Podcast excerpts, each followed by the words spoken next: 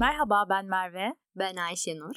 Ben avukat Canset. Haklı mıyım? Hoş geldiniz. Canset'ciğim merhaba hoş geldin. Nasılsın? Merhaba teşekkür ederim gayet iyiyim. Sen nasılsın Ayşenur? Merve? Teşekkürler ben de iyiyim. Ben de iyiyim teşekkürler. Evet bu bölümümüzde avukatlıktan bahsedeceğiz. Avukata sıklıkla sorulan sorular var. Canset sana biraz bu sorulardan sormak istiyoruz. Aynı zamanda toplumda avukatlık mesleğine karşı bir algı da var. Biraz bunun hmm. üzerine de konuşmak istiyoruz. Hazırsak başlayalım. Canset avukat kimdir? Veya daha doğru tabirle iyi avukat kimdir? Bilgili olan mı, gösterişli olan mı iyidir? Avukat öncelikle avukatlık kanununa göre faaliyet gösteren kişidir. Yani avukatlık hizmetini yerine getiriyor olsa bile, yani bir avukatın yaptığı işleri yapıyor olsa bile e, o kişi eğer avukatlık kanununun gerektirdiği ruhsata ve baro kaydına sahip değilse avukat değildir. Sansasyonel bir giriş oldu çünkü böyle insanlar var. Mesela eşinin eşi avukat, kendisi emlakçı. Eşi üzerinden avukatlık yapıyor. Bunları biz bildiriyoruz baroya. Bunlar avukat değildir. Bunlar e, yasaya aykırı davranan, yetkisiz olarak bir mesleği Peki icra eden kişiler. Bunları nasıl keşfedeceğiz, nasıl bulacağız? Barodan sorgulayacaksınız.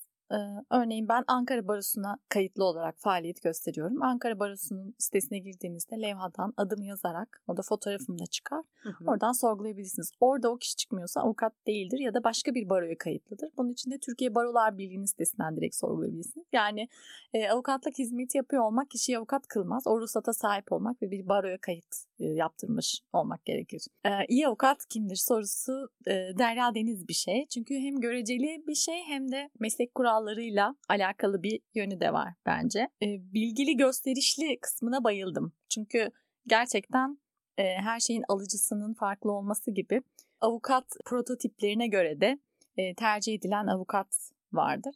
Ve herkesin kendine yakın hissettiği bir avukat tipi vardır. İşte kimisi sorduğu bütün soruların cevabını aldığı avukata güvenir. Yani öyle bir avukat ki aile hukuku soruyorsun biliyor taşınmazının işini soruyorsun biliyor. Miras soruyorsun biliyor. E, vatandaş orada ona güvenir. E, o her şeyi biliyor. Hepsine cevap veriyor daha doğrusu. Onun için ona güvenebilirim der. Kimisi kendi beklentisine göre de kendi duygusuna göre de gösterişli dediğimiz işte zengin tabiri caizse zengin avukat sever. Burada da şöyle bir varsayıma dayanır kişi çok para kazandıysa çok iş almıştır. Çok iş alıyorsa bunları hallediyordur ki alıyordur. Hani beceremeseydi, işleri sonuçlandıramasaydı bu kadar işi kimse ona vermezdi. Bu da kendine göre haklı bakış açısı olan bir şeydir. Ama benim için bir vakada iyi avukat vardır. Yani çok iyi bir avukat bir vakada çok kötü bir avukat olabilir. Neyi kastediyorum? Ben de e, devamlı taşınmaz işine bakan bir avukatım. Taşınmazla ilgili uyuşmazlıklara baktığımı varsayalım. Bu konuda sözleşmeler hazırlıyorum, davalara giriyorum. Ama bana gelen fikri mülkiyet hukuku ile ilgili bir işte başarısız olabilirim. Bunun sebebi deneyim eksikliği ve bununla ilgili araştırma yapmaya fırsatım olmamıştır. Yani deneyim e, belli bir araştırma düzeyiyle giderilebilir. O açık kapatılabilir. Yani benim meslekteki ilk 3 yılım öyle geçti. Mesela deneyim eksikliğini devamlı okuyarak gidermeye çalışıyordum. Dolayısıyla avukatın vakada iyi ya da kötü olması vardır bence bir yandan da. Peki toparlayacak olursam kimdir iyi avukat? Size güven telkin eden kişi iyi avukattır. Sizin iyi avukatınız odur. Diğer yandan da objektif kriterlere göre baktığımızda da meslek kurallarına uygun davranan, alanında bilgi sahibi kişi iyi avukattır. Biraz size meslek kurallarından bahsedeyim. Mesela birkaç örnek vereyim. Mesela bir avukat yüklendiği işlerin tamamını halledebilecek durumda olmalıdır. Yani bununla ilgili iş gücüne sahip olmalı, zamana ve bilgiye sahip olmalıdır. Buna sahip olmadan iş alması yasaya aykırıdır avukatlık kanununa. Yani benim e, bin tane davam olursa tek başıma yürütemem. Yanlış yürütürüm, kaçırırım. Yani objektif olarak ve subjektif olarak mümkün değildir. Onun için bizde e, kendi iş gücümüzü aşan şekilde iş almak yasaktır mesela. Bu kurala uyan kişi iyi avukat ve dilekçelerinden, e, bilgilendirmelerinden, müvekkilleriyle kurduğu ilişkilerden de bunu tespit edebilirsiniz. Dolayısıyla size güven telkin eden avukat iyi avukattır. Bir de şöyle bir tabir var, dişli avukat. Evet çok duyuyoruz bunu. Tuttuğunu koparan, böyle biraz vahşi söylemlerle tarif edilen bir avukat tipi var. Burada da aslında vatandaşımız şunu kastediyor. Kararlı olsun. Cevval olsun. Hemen vazgeçmesin. Evet. evet. Yani çünkü e, aslında çok da haklı bir beklenti bu. Neden? Ben e, vatandaş olarak o uyuşmazlığı yaşayan kişiyim. Hassasım, korkularım var, Kısmen bilgi sahibi değilim. Bu yüzden süreçte bir profesyonelin desteğine ihtiyaç duyuyorum. Nasıl ki bir kimse kendi ameliyatını icra edemez. E, hukuk için de öyledir. Belli bir aşamadan sonra kişi tıkanır. Dolayısıyla aslında avukatın vazgeçmemesi, devamlı mücadele etmesi, farklı yollar denemeye çalışması, bir uyuşmazlık çıkma olasılığı varsa bunu önleme becerisine sahip olması, bu kudrete sahip olması kişiler için caziptir ve e, iyi avukat e, o kişi için odur. Genel olarak bu şekilde tarif edebilirim avukatı. Yetkisiz avukatlık faaliyetlerini de buradan kınıyorum. E, suç olduğunu hatırlatıyorum ayrıca. Evet teşekkürler. Peki Canset altı üstü dilekçe yazıyorsunuz. Ne yapıyorsunuz ki Bak gibi şimdi. söylemler var. bu söylemleri nasıl değerlendiriyorsun? Yani o dilekçe altı üstü bir dilekçe midir? yani ne tarafına baksan dilekçe tabii. Ama ya burada şundan kaynaklanıyor bu arzuacılık diye bir şey var. Meslek değil bir faaliyet var. Evet. Dilekçe yazılır. Dilekçe yazılır. Her türlü temiz dilekçesi yazılır evet. falan. Mesela bu az önce bahsettiğim yetkisiz avukatlık faaliyetinin en bilinen, en yaygın belki de örneği. Eskisi kadar yaygın değil bu arada. Yani adli yardım dediğimiz işte CMK Baro'dan atanan avukat e, yardımı gibi uygulamalar var. CMK görevlendirmeleri var. Bunlarla bu konu bayağı aşıldı. CMK Ama ne? CMK evet pardon. Ceza davalarında sanığın e, avukattan yararlanabileceği uygulama. Bir adli yardım kurumu. Evet, teşekkürler. Belli rica ederim. Belli suç tiplerinde ya da belli bir hapis cezasını aşan, belli bir miktar yılın üzerinde cezası bulunan suç tiplerinde bu zorunlu. Pardon müdafi dediğimiz yani e, cezadaki savunucu avukat müdafi. E, onun atanması zorunlu. Ondan yani belli şartları var. Dolayısıyla bu tarz e, bedelsiz avukatlık hizmeti yani bedeli devlet ve barolar tarafından karşılanan avukatlık hizmeti sayesinde bu ihtiyaç aslında gideriliyor biraz. Dolayısıyla avukatın alt üstü bir dilekçe yazıyorsun. Ne var yani? Bunu, niye bunun için 20 bin lira istiyorsun falan. Hani Tabii burada fiyat fahiş bulunabilir. Konuşacağız onları şimdi. Neye göre biz e, bu ücreti belirliyoruz? Bir kıstası var mı? Konuşacağız ama e, o altı üstü dilekçe dediğimiz şeyde kullandığımız bir ibare bile bir öncekiyle çelişen bir ibare veya hatalı bir ibare bile hak kaybına sebep olabilir. Yani siz orada Hadi Arzu Alcı dedik onun üzerinden gidelim. Arzu Alcı ile konuyu 500 liraya kapattığınızı düşünüyorsunuz. 500 bile çok yani şu an çok söyledim. Ya oldu. İşim oldu sanıyorsunuz ama bu bir sanrıdan ibaret aslında. Bu şekilde ben e, Arzu Alcılar'la bir ara uğraşmıştım bu arada onları şikayet ettim falan geçen yıl. Yani hani bu kişilerle bir derdim yok ama gerçekten hak kaybına sebebiyet verebilir. Burada devletimizin adli yardım politikalarının hani desteklenmesi, insanların o kanallara yönlendirilmesi, bu konuda bilgi sahibi olmaları daha kıymetli. Buna hizmet etmek için bunu yaptım. Örneğin bununla ilgili e, yargı kararları var. Arzu Hacı yanlış beyanda bulmuş, çelişkili beyanda bulmuş, davayı kaybetmiş kişi. Yani avukatlık öyle bir hizmettir ki ya da yargı mercileri önünde verdiğiniz dilekçeler, kayda geçirilen sözlü beyanlar o kadar değerlidir ki geri dönemezsiniz ona. İkrar diye bir şey vardır mesela. Korkulu rüyamızdır bizim avukatların. Her dilekçemize yazarız. Kabul anlamına gelmemek kaydıyla deriz. Korkarız yani. İkrar yani, yani hata yapmış olabiliriz mi? Tabii ve geri dönülemezdir ikrar mesela. Korkunçtur hmm. yani. Felakettir. Ben bir dosyamda karşı tarafın ikrarda bulunduğunu iddia etmiştim. Avukat kalp krizi geçirecekti neredeyse orada. Çünkü gerçekten ikrar etti hani gibi. Dolayısıyla e, bununla ilgili yargı kararları da var. Arzu Hacı'nın yazdığı dilekçeyle bu şekilde hak kaybına uğrayan insanlar da var. Dolayısıyla aslında alt üstü bir dilekçe değil. Burada kişinin avukatlık hizmetinin fonksiyonunu fark etmemiş olmasıyla ilgili bir durum var.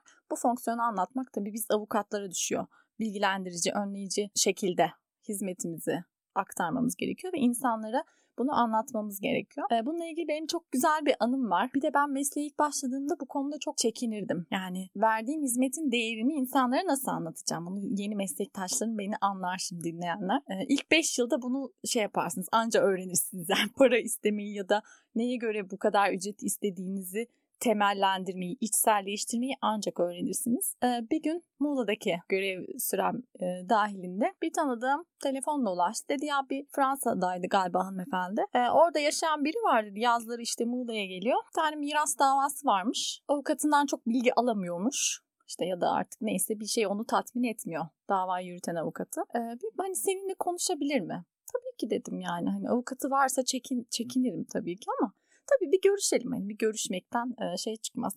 Neyse geldi hanımefendi bana böyle bir tane kocaman e, sert kapak klasörler olur ya beyaz böyle. Evet. evet. Küçük şey değil e, telli dosya değil yani. Diğer beyaz bir klasörle geldi. Şöyle bir karıştırdım dosyayı. Dosyada sadece miras olsa keşke.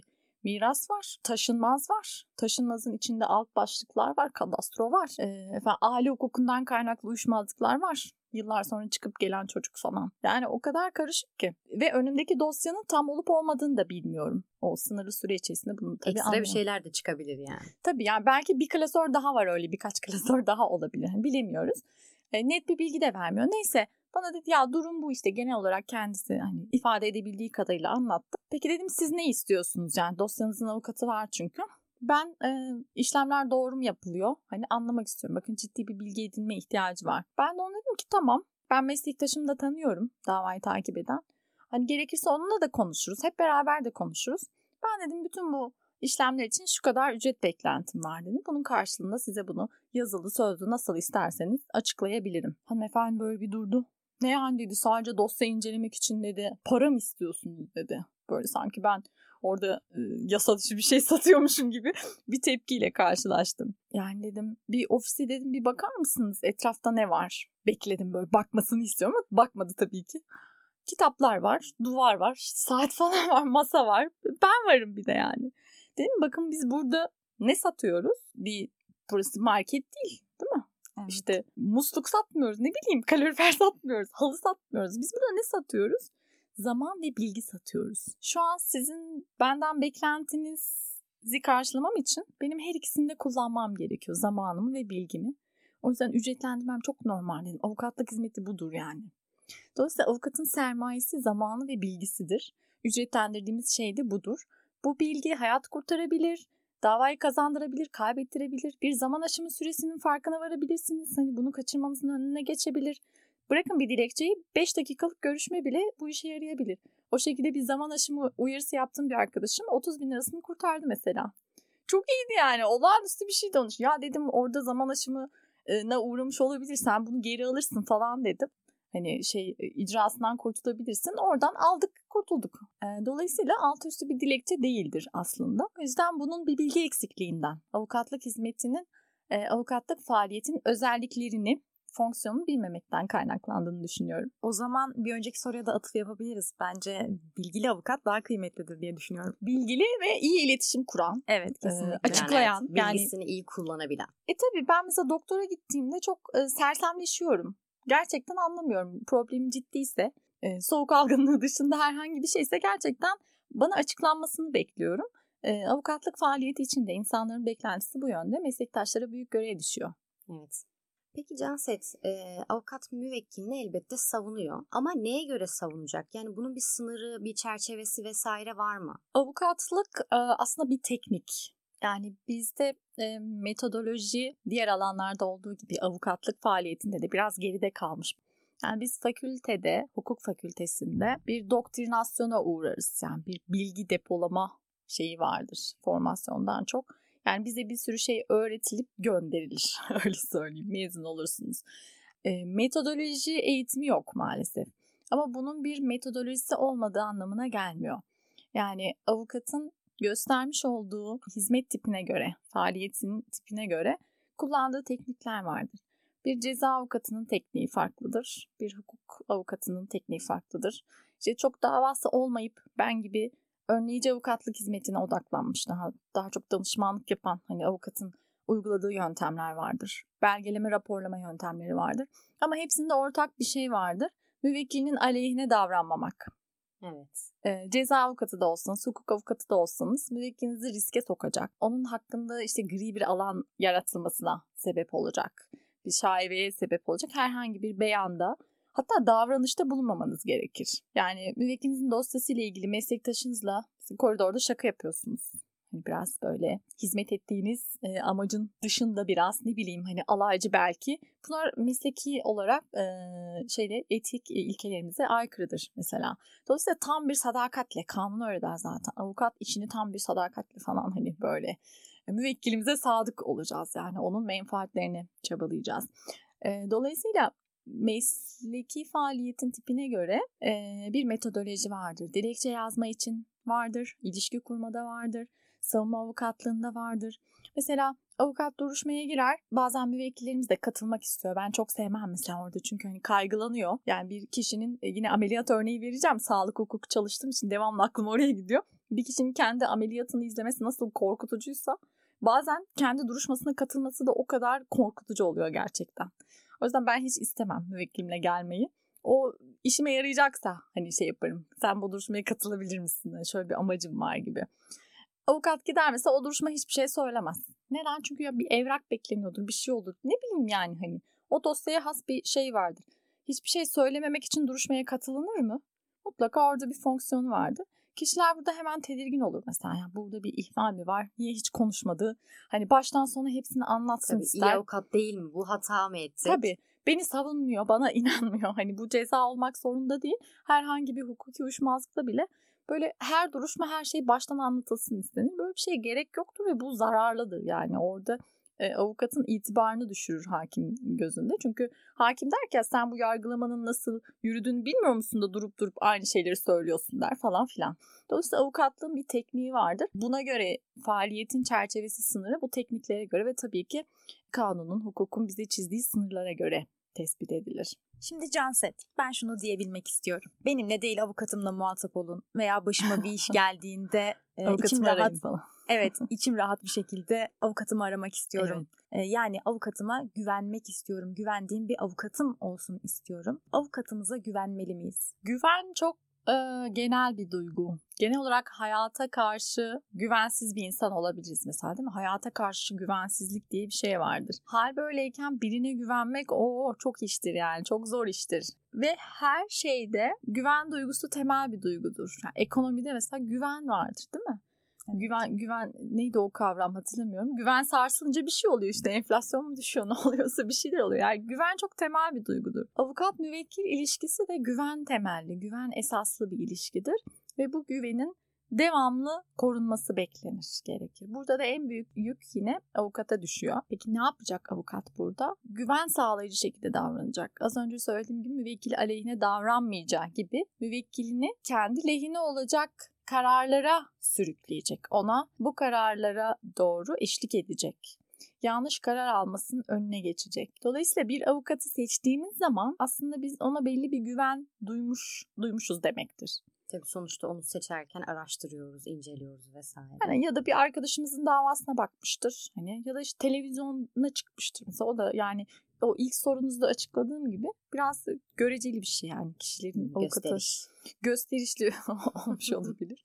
ya da işte bir sonuç vaat eder mesela. Der ki ben senin davanı kazanırım.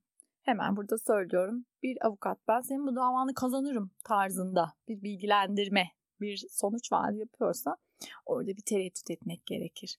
Bizde sonuç vaadi yasaktır çünkü. Neden? Sonucu bizde midir? Dava için söylüyorum. Ya da Değil. dava olmasın sözleşme olsun mesela. Karşı tarafın sözleşmeyi imzalayacağı garanti midir? Hiçbir şey garanti değildir.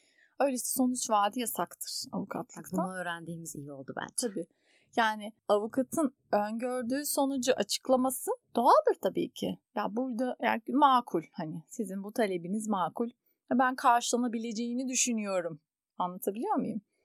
Ne kadar emin olsa bile eğer o güven temelli çalışan bir avukatsa buna kıymet veriyorsa bu konudaki beyanlarına dikkat eder. Sonuç vaat etmez. Çünkü sonuç vaadi karşı tarafı manipüle etmektir. Yani Merve'nin burada tek amacı var. Amacına ulaşmak, hedefine ulaşmak ve bu avukat onu besliyor. Bu, bu çok tehlikeli bir şeydir. Yani işini iyi yapsa bile bu iyi bir şey değildir. Manipülatif bir tavırdır ve kanunen de yasaktır. Yani kesin kazanırız diyen avukata temkinli mi yaklaşmak temkinli lazım? Temkinli yaklaşın, devamlı denetleyin onu. Yani devamlı denetleyin deyince de insanlar gece gündüz arar şimdi. Böyle bir şeyi de tetiklemek istemiyorum tabii evet, ki. Onda bir sınırı olmalı tabii ki. Aynen.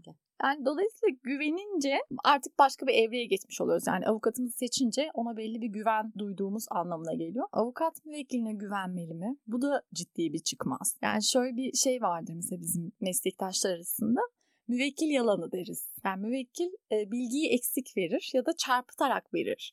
Çünkü onun kendi kafasında bir adalet algısı vardır. Bu algıyla bunu yapar. kötü niyetli olmayabilir. Çoğu zaman da hatta şöyle bir tepki alırsın. Ya bilmem ben hani onun öyle bir sonuç doğuracağını düşünemedim. E sen şikayetlerini yanlış söylersen doktor doğru teşhis koyabilir mi? Koyamaz. Karşı taraf sen davayı açarsın. Gelir karşı taraf delillerini bir sunar. Avukat şok olur. Der ki ya sen bana bunu böyle söyleseydin ben şuna göre yapardım. Şuna göre davranırdık. Ne bileyim hani çok geniş hukuk dalları açısından. Dolayısıyla avukatın da müvekkiline güvenebiliyor olması lazım. Burada açık, iletişimli, rasyonel e, ve mümkünse belgelendirilmiş bir ilişki kurulması lazım. Merve'nin avukatımla konuşun diyebilmesi için avukatın bilgi sahibi olması, uygun olması, Merve'ye avukatlık hizmeti sağlayabilmek için yeterli iş gücüne, zamana sahip olması ve bu konuda istekli olması gerekir. Güven ilişkisini korumak için de az önce belirttiğim gibi ilişkinin temel hususlarının belgeli olması çok faydalı. Yani ben her zaman değil ama çoğunlukla bir bilgilendirme, ön görüşme tutanağı hazırlarım. Orada müvekkilin aklına gelebilecek soruları yazarım. Bu konuda şöyle bilgi verildi, şöyle anlatıldı. Anlatırım da. Hani onu yazarım da üşenmeyip. Özellikle böyle büyük bir işse 6-7 e, yıl sürecek belki en az. Bu çok daha kıymetli. Süreç hakkında bilgi vermek, olasılıkları ortalama düzeyde anlatmak, e, müvekkilin buna göre bunu hazırlamak çok kıymetli. Bu da güven duygusunu besleyen, koruyan bir şey. E, ücret konusu zaten mutlaka yazılı olması gerekir. Güveni besleyen bir diğer e, konu da bence avukata soru sorabilmek diye düşünüyorum. Ama şimdi davalar karışık, yargılama süreci biraz karışık, hukuku ve bu işleyişi bilmeyen bir kişinin de bunu anlaması güç olabiliyor. Hı hı. Bu da insanların dosya hakkında bilgi edinme ihtiyacını daha da arttırıyor. Ama bir yandan da avukata soru sormakta çekiniyor insanlar. Evet. Bazı avukatlar uzun uzun açıklamalar yapabiliyor. Bazılarına ise hiç soru sorulmuyor. Hangisi Kızgın iyi? avukatlar. evet. Hangisi iyidir ya da nasıl olmalıdır? Öncelikle kişilerin kendi davalarıyla ya da hukuki süreçleriyle ilgili bilgi alma hakları vardır. Çünkü biz avukat olarak, vekil olarak, vek- vekalet akti kurulur vekilimizle aramızda. Vekil olarak talimatla bağlıyız. Yani Ayşenur bana e, boşanma davası aç demiyorsa ben boşanma davası açmamalıyım. ya da e, devamlı işlerini takip ettiğim birisi olsun o. Ayşenur, sevgili Ayşenur. Devamlı işlerini yapıyorum. Ne kadar konforlu çok değil işim var. o kadar çok ki. Mesela bir tebligat geldi. İşte bir alacak iddiası diyelim. Bir icra takibi geldi. Alacaklı ben, ben olayım ama. E, yok sen bu vakada şu an borçlusun. Yandık. Ben sana sormadan takibe itiraz edersem mesela işte icra inkar tazminatı dediğimiz haksız itiraz halinde %20 oranında o alacağın %20 oranında bir tazminat var mesela. Şimdi ben avukat olarak tabii gözlerini açtı Ayşenur. Avukat olarak ben bunu bilen birisi olarak bir gelip sana sormalıyım. Sevgili Ayşenur böyle bir alacak iddia ediyorlar. Yani bu Yanlış, icra takibi. yalan. Heh, sen yalan yanlış diyorsan ben itiraz etmeliyim. Yani kendi kendime hareket etmemeliyim. Dolayısıyla talimata bağlı hareket ettiğim için müvekkilimden bu bu konuda onay alarak, bilgilendirip onay alarak gitmem gerekir. Peki çok konuşan, çok bilgi veren empat avukat mı iyidir? Empati hepimize lazım. Yani sadece ben bir profesyonelim yeter artık bana bunları sormayın şeklinde bir tavır içindeki avukat kaybedebilir. Müvekkil için tatmin edici olmayabilir. Burada da ben yine şöyle bir çözüm ürettim. Sözleşmeme, avukatlık sözleşmeme bilgilendirme sıklığı, bilgilendirme tercihleri gibi bir şey ekliyorum. Çok iyi bu. Tabii. Yoksa şey e, yani müvekkil seni yargılıyor telefonumu açmıyorsun diyor. Sen neye göre onun bir o davranışın yerinde olmadığını açıklayacağını bilemiyorsun. Yani ortada bir kural yok. Yani diyor ki ya bugün duruşman vardı işte diyor akşam bana haber ver ya da hemen duruşma çıkışı. Hatta ya bazen anlık cevap istiyorlar girdin mi girdin mi girdin mi yani böyle bir şey mümkün değil avukat için çünkü e, hem bir faydası yok işe sürece e, hem yorucu hem çok böyle işte yüz göz olma dediğimiz şey oluyor sürecin buna ihtiyacı yok bu sadece bir psikolojik bir ihtiyaç yani. Ben diyorum ki mesela duruşmalardan sonra 3 iş günü içerisinde diyorum pazar hariç ve mail yoluyla işte yukarıda bildirdiği iletişim kanalı vasıtasıyla bunu mutlaka bir mail alıyorum ki hani önemli bildirimleri yazılı yapmış olayım diye. Hı hı. O mail üzerinden iletişim kurar. Onayları oradan verir. Bu adres değiştiğinde avukata bilgi verir falan. Hani bunlar çok meslektaşlar çok yapmaz bunları. Çünkü hani vakit kaybı gibi. Hani bir an önce işimize başlayalım gibi düşünülür. Ama an gelir hayatı kurtarır gerçekten. Ben önemli olayları mutlaka o kişi için mail yazmak zor bile olsa mutlaka maille alırım. Dolayısıyla bilgi akışında işte Soru sordum avukatım beni cevaplamadı. Az cevapladı telefonumu açmadı. Şey dedi daha önce anlattım ya yani 50 kere mi anlatacağım değil mi?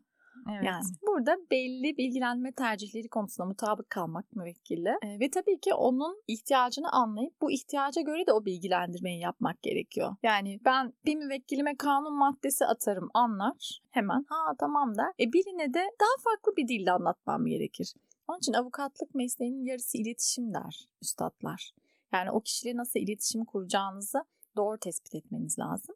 Bilgilendirmenin böyle bir yönü de var. O kişiye uygun şekilde ona süreci anlatmak. Böylece onun süreçle ilgili karar alma iradesini geliştirmek. Onu dahil ederek, bir kısmen öğreterek. Ama bunun sınırları olması gerekir. Sınırları olması normaldir. Nezaket, letafet dahilinde ve tabii ki kanuni yükümlülüklerimiz dahilinde e, bilgilendirme, e, soru cevap ilişkisinin hani bu bu tarafını da düzenlemek gerekir. İyi olan dengeli olandır o açıdan. Evet çok güzel bir kapanış oldu bu sorunun cevabında. Şimdi çok klişe olan, birçoğumuzun aklında olan bir soruyu soracağım sana. Avukat suçluyu da savunur mu Canset? Evet yani otobüste minibüste falan ne zaman avukat olduğumu söylesem ya suçluları nasıl savunuyorsunuz falan. yani gerçekten bunu herkesten duyuyoruz ama. Gerçekten öyle. Aslında bu avukatlık mesleğinin hani avukatlık kadim meslekler arasında biliyorsunuz. İşte biz Sokrates'in savunmasını biliriz değil mi? Aslında daha çok iptidai olarak yani mesleğin ilk e, ortaya çıktığı zamanlara ait avukatlık ceza avukatlığıdır şey olarak. Hani. Diğer şu an benim işte yaptığım plaza avukatlığı tipi danışmanlık efendim neymiş önleyici avukatlık gibi faaliyetler biraz daha e, modern çağa ait mesleki faaliyetler. O yüzden insanların aklına ilk suçlular işte cezai hani avukat müdafi dediğimiz yani. Çünkü ceza. biz hep olumsuzu düşünürüz. Tabii hep böyle bir aksiyon ararız Tabii. yani. Hani önleyici avukatlık hiç çekmez mesela hakikaten. Yani halbuki daha iyi bir şey yani sorun önleyici avukatlık ne demektir? Sorun çıkmadan bunu halletmeye çalışmak. Ama önlemek. bence birçoğumuz bu kavramı bilmiyor. Valla bir kısım avukatlar da bilmiyor bence. Ama kastettiği şey çok açık önleyici avukatlık. Mesela ben sevgili Ayşenur'u trafik güvenliğini tehlikeye sokma suçu konusunda bilgilendirirsem hangi hareketlerin bu konuya e, dahil olabileceğini e, kendisine anlatırsam Ayşenur bu suçu işlemez. Dikkat eder yani. Der ki Canset bana böyle demişti. Ben trafikte şöyle şöyle yapmayayım. Makas atmayayım mesela. Atmazsın zaten. Evet. Makas yapmazsın. Peki bu programda da aslında biraz önleyici avukatlık yapıyorsun diyebilir miyiz? Tabii. Yani böyle bir fonksiyonu var. İnsanların sürece yaklaşımı konusunda hani bir destek olmaya çalışıyoruz burada. Beraber düşünüyoruz nasıl yaklaşacağımız konusunda. Peki avukat suçluyu savunur mu? Evet savunur mu Canset? Öncelikle avukatın işi reddetme hakkı vardır. Hem de sebep göstermeden. Yani bir hakim böyle bir hakkı yoktur. Önüne gelen vakayı sonuçlandırmakla yükümlüdür. Eğer görev yeri değişmediyse. Ama avukatın böyle bir e, zorunluluğu yoktur. Bir avukat kendisine gelen bir işi herhangi bir sebep bildirmeden reddedebilir. Barodan gönderileni de reddedebiliyor değil mi? Onda bile red var. Evet, aynen CMK dediğimiz baro görevlendirmesiyle işi alan avukat da reddedebilir. Orada da yine tabii ki görevi ihmal ya da kötüye kullanma teşkil edecek müvekkil için hak kaybına e, hani uğramayacak şekilde bunu yapması gerekir. Orada bile vardır.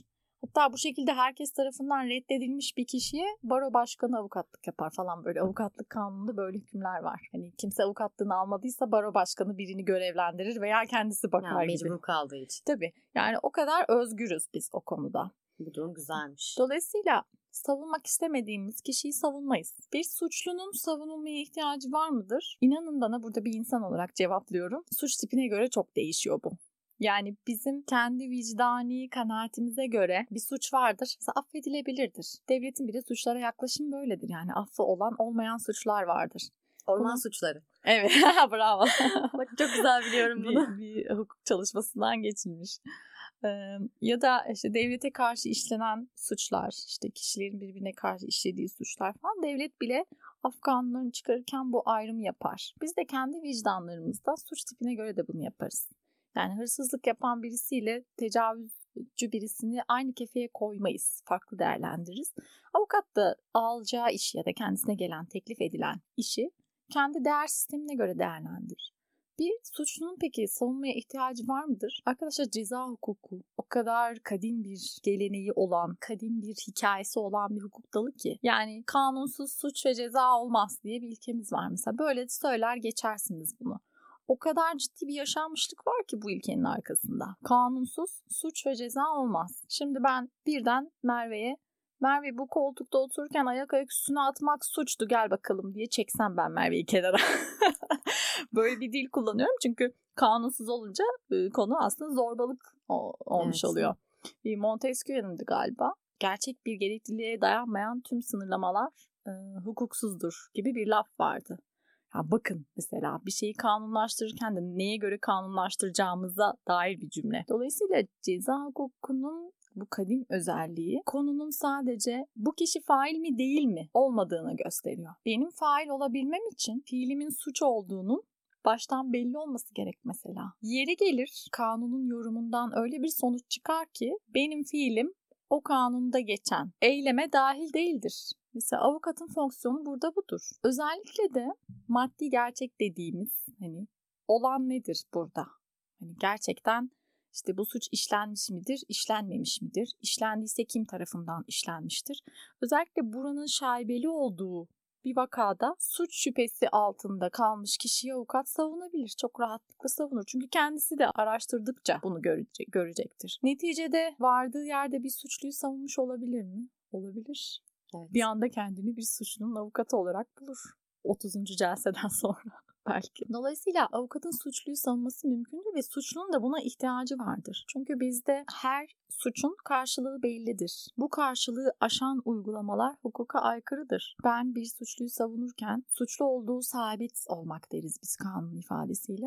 Suçlu olduğu sabit ise onun hukuk sistemindeki ceza karşılığı neyse onunla cezalandırılmasını, daha fazlasının olmamasını, işte lehe hükümler dediğimiz indirim sebepleri vesaire şeyler varsa bunların uygulanmasını sağlamakla yükümlüyüm. Dolayısıyla bir suçlunun da avukata ihtiyacı var mıdır? Vardır. Neye göre vardır? Hakkaniyet ilkelerine göre ve tabii ki hukukumuzda geçerli bulunan diğer temel insan haklarına ait ilkelere göre. Burada şöyle bir yakarış oluyor. Oraya da biraz hitap edelim insanların bu duygusuna da. Bir e, suçluyu savunayım derken mağduru daha fazla mağdur etmek. Yani bunlar bizim düşüncelerimiz toplumumuzda. Yani mesela müşteki olmak zordur mesela. Şikayetçi olmak yani bir ceza davasında. Bir kere şikayetçi olursunuz dava kendiliğinden devam eder evet ama bir bakarsanız neredeyse suçlu olmuş olmuşsunuz. Öyle bir duyguya kapılırsınız. Şimdi bunun teknik sebepleri vardır ama karşı tarafın avukatının çok iyi olması mesela. yani bilemiyoruz. Milyon tane hani vaka var, milyon tane etken var, şey olasılık var. Bu şekilde hissetmenize pek çok şey sebep olmuş olabilir. Yargılamanın uzun sürmesi olabilir. İşte delillerin değerlendirmesine hata bulmuş olabilirsiniz falan filan. Burada korunan menfaat nedir? Suçlunun belli menfaatleri. İşte bu gibi sebeplerle şikayet eden taraf, mağdur olan taraf kendini daha mağdur hissedebilir. Bunların sanığın haklarıyla ilgisi zayıftır. Bu yargının işleyişiyle, yargıdaki yaklaşımla ilgili bir durumdur ve e, buradaki iyileştirmelerle beraber bu duygunun ortadan kaldırılması, e, hakkın gerçekleştiği inancının beslenmesi gerekir. Dolayısıyla sanığın haklarıyla yargılanan kişinin, suçlunun diyelim, haklarıyla şikayet eden mağdurun haklarını ayırarak kümülatif bir değerlendirmeyle gitmek gerekir. Birini diğerine kurban etmemek gerekir. Tüm bu sebeplerle bütün böyle insanlık tarihinin e, bu deneyimin bize verdiği sonuçla bir suçlu da e, savunulabilir ama savunup savunmamakta serbestiz tabii ki. Bir de gerçek durumla görünen durum vardır. Yani suçlu görünür kişi başta ama gerçekte böyle olmayabilir. O yüzden her olay yargılamaya da muhtaçtır. Bunun galiba hukukta da karşılığı var. Evet, masumiyet karinesi evet. deriz buna. Yani burada hukuk sistemindeki temel mantık şu. Maddi gerçeği araştırma yükümlülüğü kimdedir? Bu devlettedir. Savcı sen en çok bu işe yarar. Delillerin toplanmasını ister. Hani orada da hangi delillerin toplanmasını istediğini açık bir şekilde yazdırırsa zabıtlara bu arada buradan savcılara sesleniyorum. Diğer yandan işte kanunsuz suç ceza olmaz mesela onun da yine bağlantılı şeyler. Masumiyet krinisi. Kimse suçluluğu ispat edilmedikçe suçlu sayılmaz gibi bir ilkemiz vardır. Yani bunun kesin bir şekilde şüpheye mahal vermeyecek şekilde ortaya konması gerekir. Burada tabii hangi delille şüpheye mahal verilmez, efendim işte ne zaman olur, bu çok fazla konuya suç tipine göre değişir. Ama mesela DNA örneği değil mi haberlerde hep duyarız. Yani benim çok belalı bir vakada DNA örneğime rastlandıysa yerine göre ben artık orada hani şüpheye mahal vermeyecek düzeyde suçlu sayılabilirim. Benzer bir şey hukuk davasında da olabilir bu arada. Yani suçlu üzerinden gidiyoruz. Haklı sandığınız, kazanacağınızı düşündüğünüz bir davada karşı tarafın sunduğu bir delille kaybedebilirsiniz. Benim bir müvekkilim mesela zamanın parasıyla 2016 olması lazım. 800 bin civar bir alacak. Karşı tarafın sunduğu tek sayfa bir şeyle kaybetti. İbraname. O nedir? İbraname bu alacak artık yok demektir. İki tarafın birlikte imzaladığı, alacak ve borçlunun birlikte imzaladığı. Ha, şu borçlanmayı Böyle bir alacak yok ki aslında biri. demektir.